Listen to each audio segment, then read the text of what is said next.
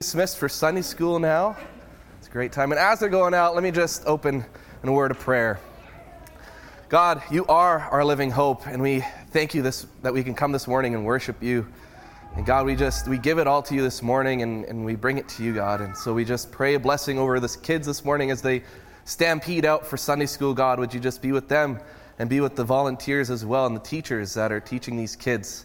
And we just pray that they have an amazing time learning about you and also singing songs and diving into your word, God. We just thank you for this morning and we pray these things in your name. Amen. Well, good morning, church. It's good to be with you again today. My name is Alex Siemens. I'm the associate pastor here. If you don't know, if you forgot my name, that's all good. Welcome to those watching online as well. A special welcome to you guys today. Have you ever been waiting for like a phone call or for someone to give you an answer on something that you've been waiting and waiting and waiting on. Maybe you're waiting for a doctor's appointment and you're like, okay, they said they were going to call on Monday and it is Saturday or it is Friday and I'm still waiting for that call. Or maybe you're waiting for test results or you're waiting for maybe a college to get back to you, send you a letter to say, yeah, we, you know, you're accepted or you're not accepted. Or maybe you're waiting on, you know, a job offer, someone to give you a call back that said, "Hey, that interview went great. We'd love to have you on board."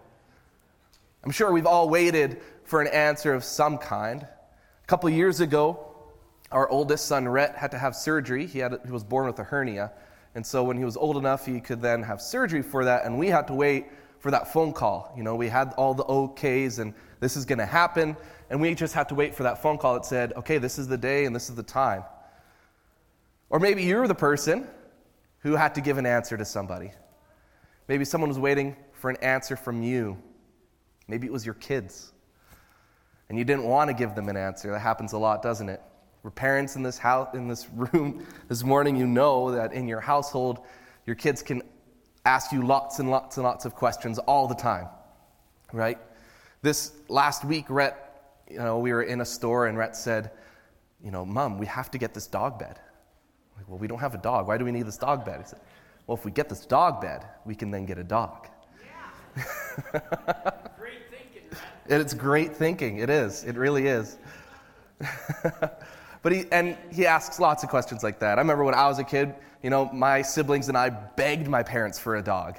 And it probably went on for I would want I want to say at least a year of us like pleading and pleading and making our case. You know, we'll take him for walks. We'll, we'll clean up after him in the yard. We'll, you know, we'll make all these promises, and, and it all centers around we need a dog. Mom, dad, we need this dog. And of course, some of those promises were very empty, especially as kids. I think I was six, and then I have two older siblings, and oh, we're all going to take turns taking him for a walk, and we're you know all going to take turns giving him a bath, and we're all going to take turns doing this and that. And it, you know, usually ends up being on the parents at that point. A little bit more than what the kids promise. And, you know, when our kids ask for these things, there's so many pleas, and there's so many, like I just said, I need this. We need this. We need this. Maybe you've experienced this. You're thinking already to yourself, oh, yeah, well, they asked me for a phone this week. You know, I need a phone. Everyone else has a phone. Or I need that new video game console, or I need that, or I need this. You know, Rhett asks us often, can I start with dessert? You know, can I have ice cream for dinner? Like, no, no, you cannot. How about we have it after dinner? And then there's meltdowns and, you know, crying and, of course, all the other fun stuff that happens there. But sometimes as parents, you know, we want to protect them, and, and the answers that we give are there because we know what's best for them. And you probably have been there if you're a parent in this room, or if you know you can remember if you're young enough. Maybe you've been there yourself recently. Girls in the front, maybe. Wide eyes, yeah. Or maybe you've you know you've been waiting for an answer recently. It could have been from a doctor or a job. I know there's a few of you that have heard back from doctors this week, and and maybe you're you know the answer that you're waiting for just hasn't been coming. Maybe you're you're here today and you've been praying and praying and you're waiting for an answer from God. And that's exactly what we're going to look at today. We're going to look at when God answers. Last week we looked at uh, when God calls. And we looked at 1 Samuel chapter 3 and the, how, we, how the boy Samuel uh, was called into service uh, as a prophet for God. And we concluded that when God calls us into different types of situations, into service or submission or reliance, that our posture needs to be that of Samuel Speak, Lord, for your servant is listening. And so when we look at that and we think about that today, I want us to think about what happens when God answers our prayers. And we can have a similar posture. But I want to look at a different passage today out of Luke chapter 5, verse 12 to 13. It's a very short story about Jesus healing a man who had leprosy. And so I just want to read this for us, these couple verses, and we're going to talk about it a little bit. So, Luke chapter 5, verse 12 and 13, it says, While Jesus was in one of the towns, a man came along who was covered with leprosy. When he saw Jesus, he fell with his face to the ground and begged him, Lord, if you are willing, you can make me clean. Jesus reached out his hand and touched the man. I am willing, Jesus said, be clean. And immediately the leprosy left him. What I want to focus on today is the posture and how this man asked. We don't know his name, we don't know where he was from. It was just in one of the towns. And he could have come to Jesus in any manner of, of words. He could have said, God, I, like, I know who you are, Jesus. You're the Son of God. I need to be clean of this. Or will, can, can you make me clean? I need to get rid of this. I have leprosy. And, you know, those with leprosy, it was a terrible disease. There was a lot of different variations of it, and in the Bible, it just kind of clumps all together as leprosy, as some kind of skin disease. Some of it was very contagious, but it didn't matter. If you had it, you were outcast. You were sent to live on the edge of the city where you couldn't be with anybody or other than those that also have leprosy because you know nobody wanted to touch you, nobody wanted to be with you because they didn't want to get it. But the posture that this man came to Jesus face to the ground and said, Lord, if you are willing, will you make me clean? He didn't say, I need to be rid of this. I need to have this. I need to be clean. He came with a humble heart. He said, Lord, if you are willing.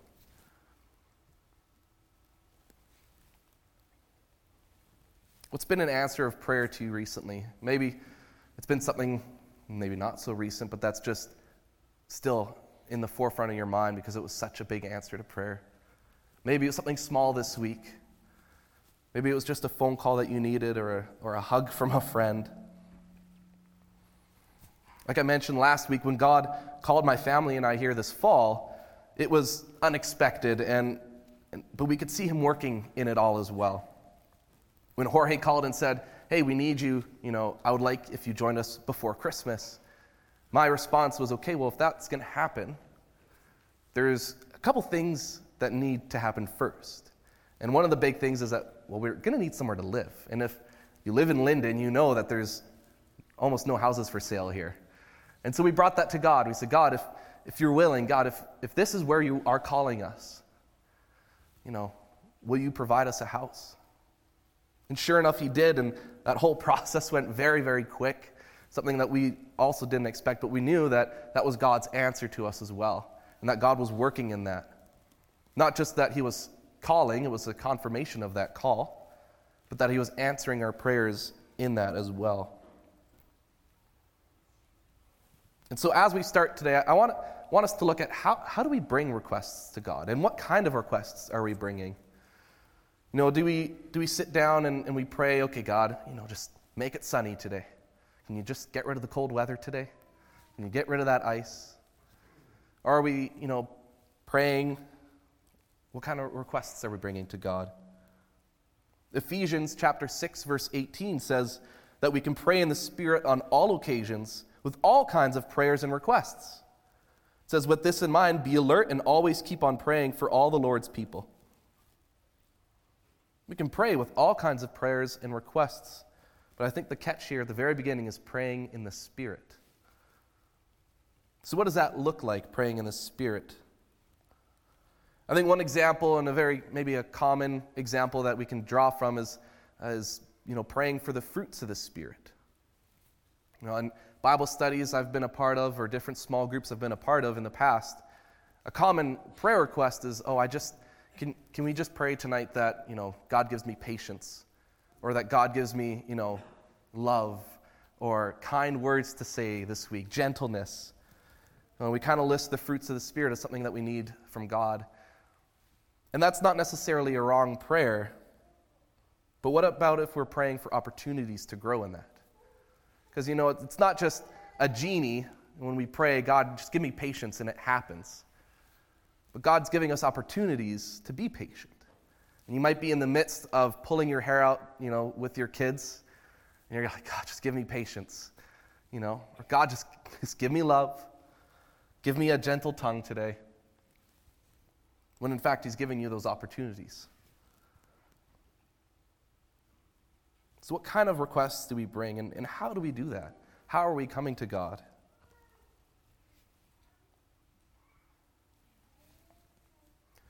And what kind of answers does God give? Well, they're very two answers, right? Yes and no. But God also says not yet. And this is different from when our parents say not yet or from when our parents say maybe. You know, usually that means no. Oh, can I go out tonight? Uh, maybe. Okay, well, that means no. But when God says not yet, it, does, it, it might mean a yes, but when you're ready. For example, I, I grew up in BC and I grew up with my family. We went camping lots of times and grew up riding dirt bikes as well. And when I was, you know, I was, I don't know how old, seven or eight or so, and my brother had outgrown this little tiny dirt bike that we had, and he had a, a little bit of a bigger bike. And I asked my dad, you know, can you show me how to ride dirt bikes? You know, I want to ride. And he said, yeah, but when you're ready. Well, I had to be tall enough to be able to at least get my tippy toes to touch the ground when I'm sitting on the bike. And I don't know how many weeks or months went by of, my, of me asking my dad every weekend to pull out the bike to see if I was tall enough that I could sit on it and my tippy toes would touch. And I was ecstatic when at least one foot can now touch on one side. But I wasn't ready yet. You know, you can't just, I mean, you can just jump on a bike if you're not tall enough and ride. But what happens when you run into trouble or when you need to stop? My dad, in his great wisdom and knowledge, knew that an eight year old me with short little legs was going to run into trouble at some point on a dirt bike. And so he told me, Not yet, when you're ready. And that's kind of the, how God answers us too. You might, you know, uh, bring to God, you know, can you bring someone into my life, like a, a girlfriend or a boyfriend or a spouse or, or just a friendship of some kind? And those not necessarily wrong prayers, but God might say not yet. No, I'll bring you a spouse, maybe not yet. When you're ready. I had one pastor once uh, give a sermon to, to our young adult group, and it was on, you know, marriage and dating. And, and he said, you know, often as, you know, young adults or as teenagers, we pray for, for a girlfriend or boyfriend or, something like that, you know, pray for relationships. And, and what we really need to be praying for is that God will prepare us for those relationships and prepare that person as well. You know, I had the pastor, he said, you know, instead of praying that God brings you someone, how about you start praying for that person? You don't know who they are, you don't know where they are in their life, you don't know how their relationship is with God. But regardless of our situation, God answers us and He says yes. He says no, and he says not yet. And you might, you know, wonder why does it matter that, that God is answering us? And it's it's part of that relationship that we have with Him. It's it is a two-way street. It's not just us giving our prayers and, and prayer requests, but it's also taking time to listen for God to answer.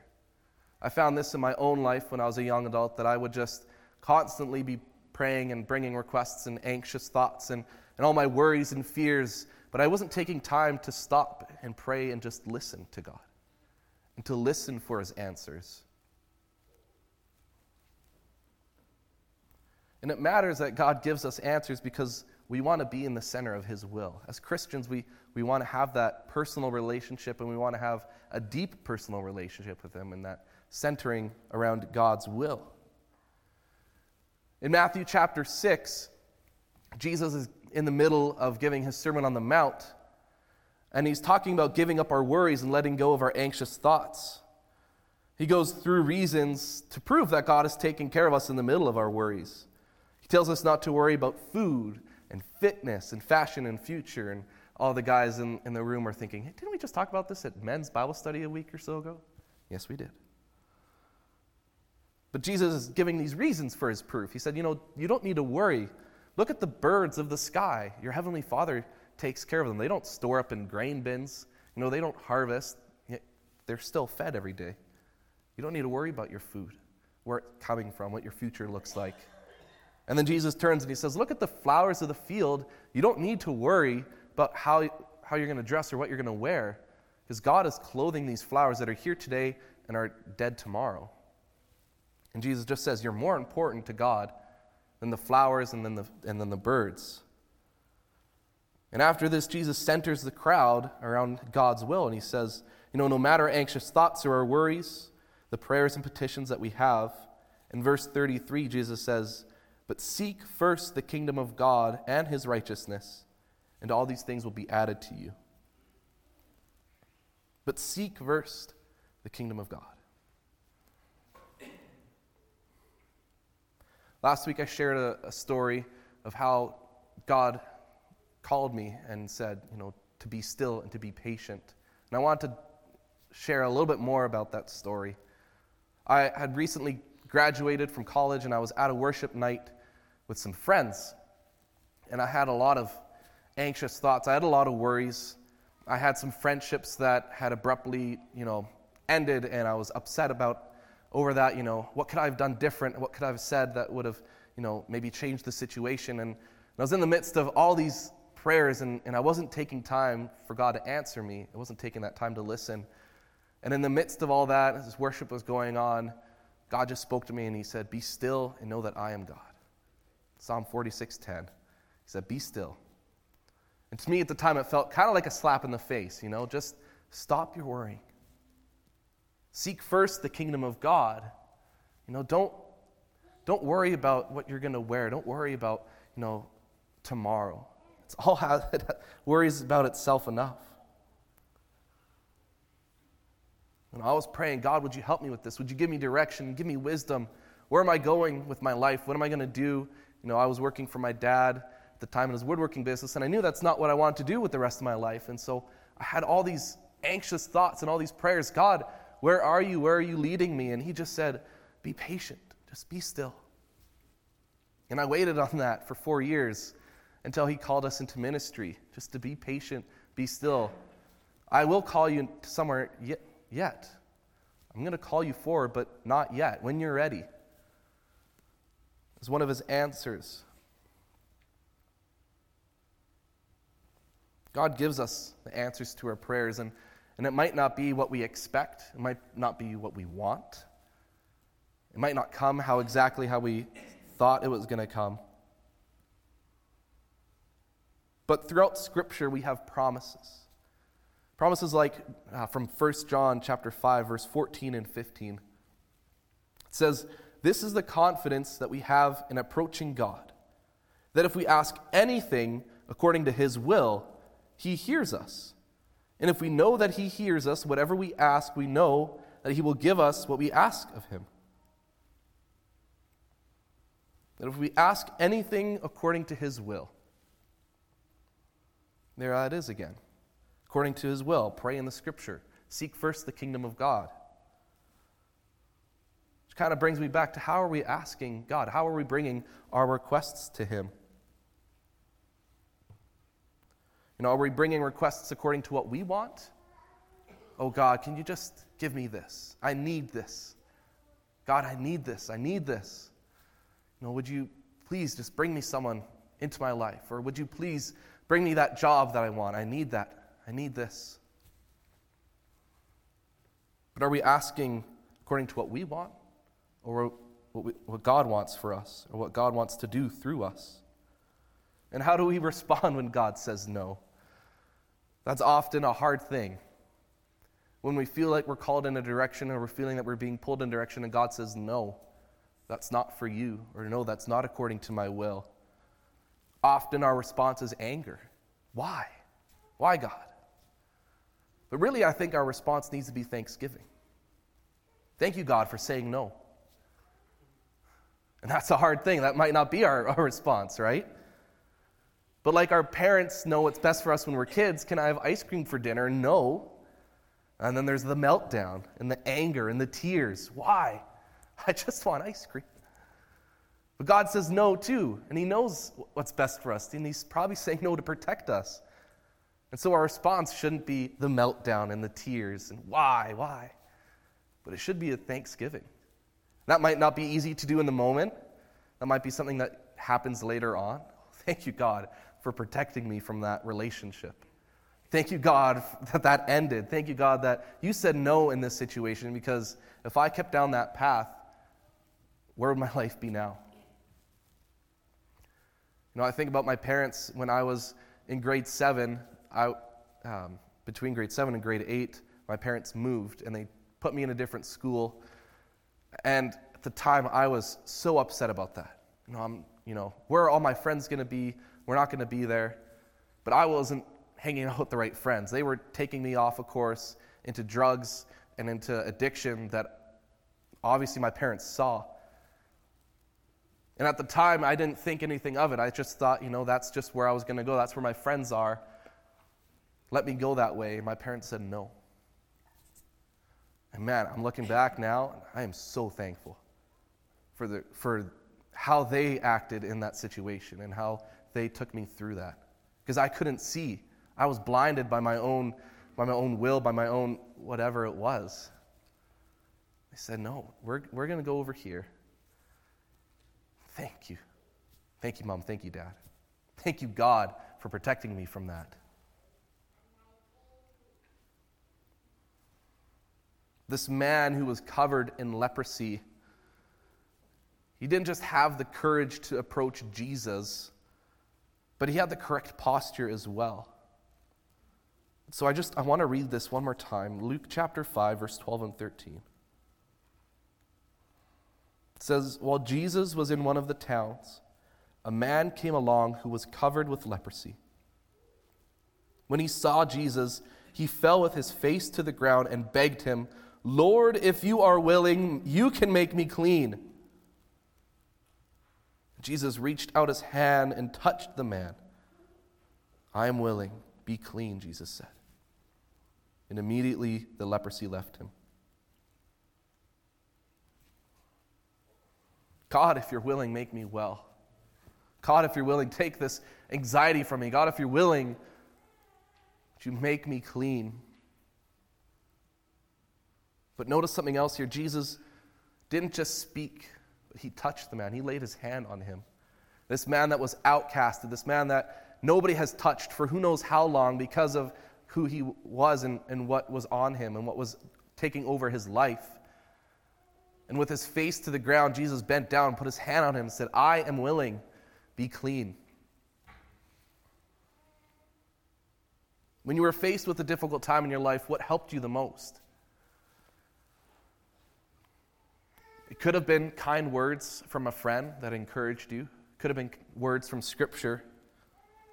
Most likely, it was maybe the presence of a friend or family member. Maybe it was that arm around you that hug, just that shoulder to cry on.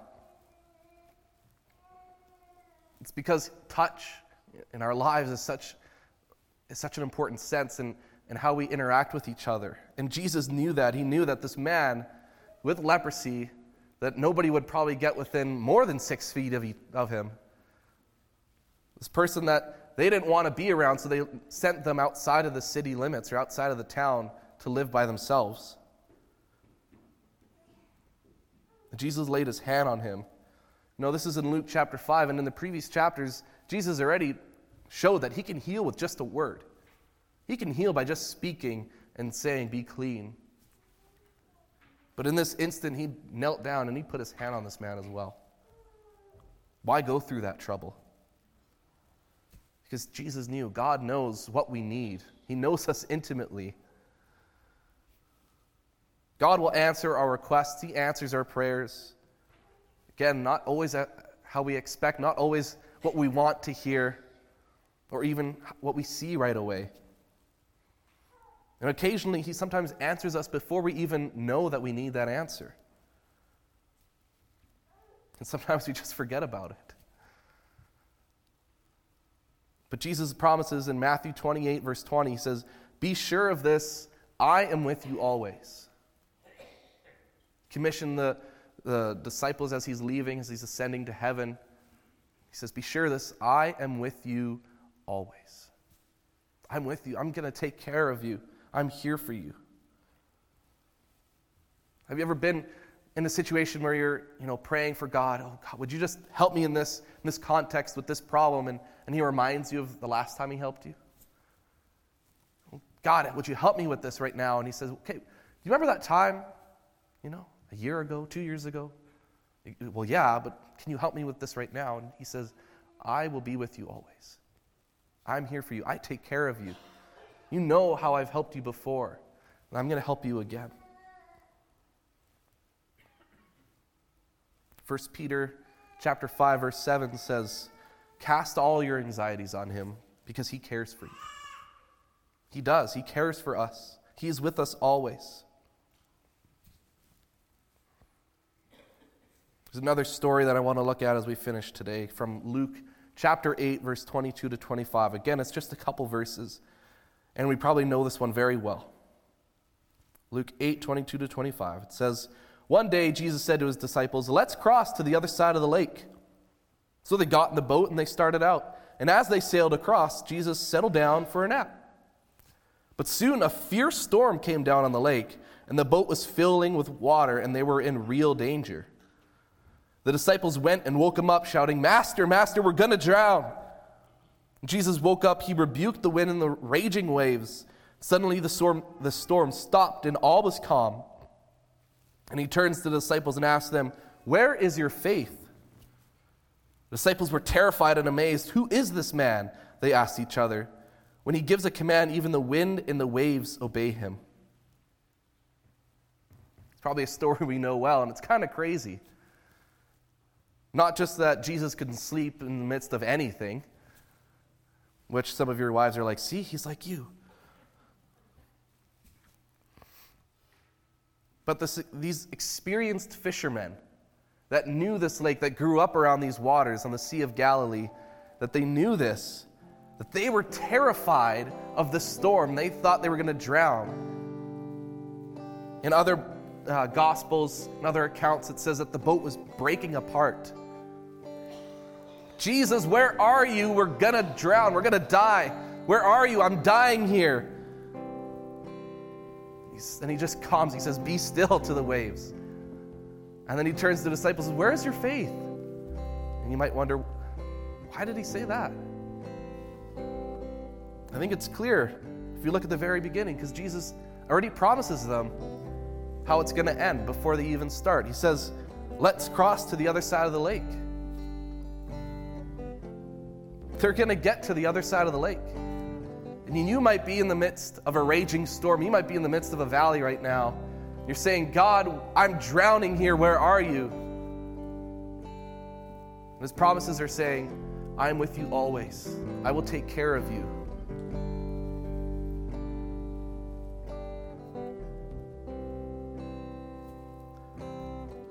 We might not think that Jesus is with us in those storms, in the valleys of life.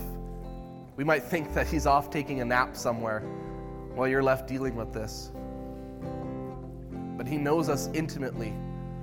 He wants to have that personal relationship with us where we seek out and bring requests according to His will. Where we come to God and say, Lord, if you are willing, will you make me clean? Lord, if you are willing, will you cast these anxieties away? Lord, if you're willing, will you help me with this person? Will you help me with this relationship with my family member that drives me insane, that makes me angry, God, will you help me? If you're willing, will you help me say the right words to my neighbor, my coworker when they ask me about my faith?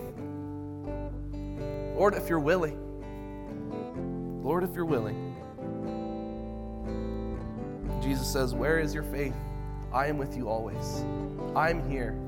in the midst of the storms, in the midst of the valleys, when you think the boat is breaking apart and you think you're going to drown, Jesus says, We're getting to the other side of the lake. We're going to get through this together because I'm with you always.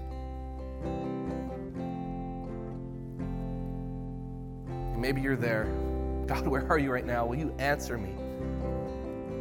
And maybe, like me some years ago, in the midst of all your anxious thoughts, in the midst of your worries, you aren't taking time to listen in, in prayer. You aren't taking time to hear God's answer for you. God, where are you? Where are you? Where are you? But you don't take a breath for Him to say, I'm right here. I am with you always. He cares for us.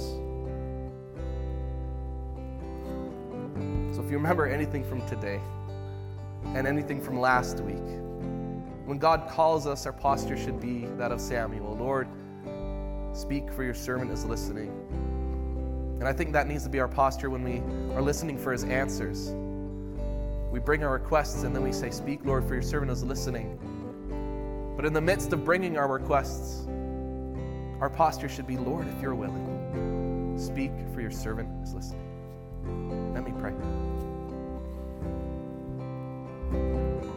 God, I know some of us are in the midst of storms right now. Some of us are feeling pain that is unimaginable. Some of us are lost and have questions. Maybe we're doubting why you've called us into certain situations. Maybe we don't feel up for it. Someone else can do this better than I can. Why did you call me?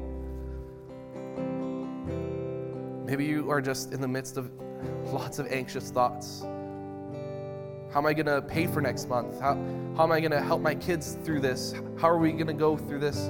What's going to happen here? God is saying, Be still. I am with you always. I care for you deeply, immensely. And amidst the storms, as we're bringing our requests, Lord, if you're willing, will you help us through this? And God will say yes. So, Lord, I pray that, that you be with us this week. Whether your answer is yes, whether your answer is no, or whether it's not yet when you're ready. God, I pray that we can see your will and seek your will first. That as we bring prayer requests, God, that we're doing it according to your will. And whatever your response be, I pray that we have thankful hearts, which can be a very difficult thing sometimes. So, Lord, I pray a blessing of those here in this room today, those watching online. God, would you bless us and keep us? And as we go from here, God, I pray that we are like Samuel with a posture of, God, if you're willing, speak for your servant is listening. We know that you are with us. We know that you care for us. And sometimes we just need to be reminded of that. So, God, again, I thank you for today. Thank you for bringing us here. And Lord, as we bring our worship to you as we close in reflection, speak to us for those that are, are waiting upon your answer. And I pray that we can come alongside each other as well to give that hug, to have that shoulder to cry on. Lord, if you're willing, our anxieties, we bring all our worries, all our fears to you, God. And we pray these things in your great, holy name.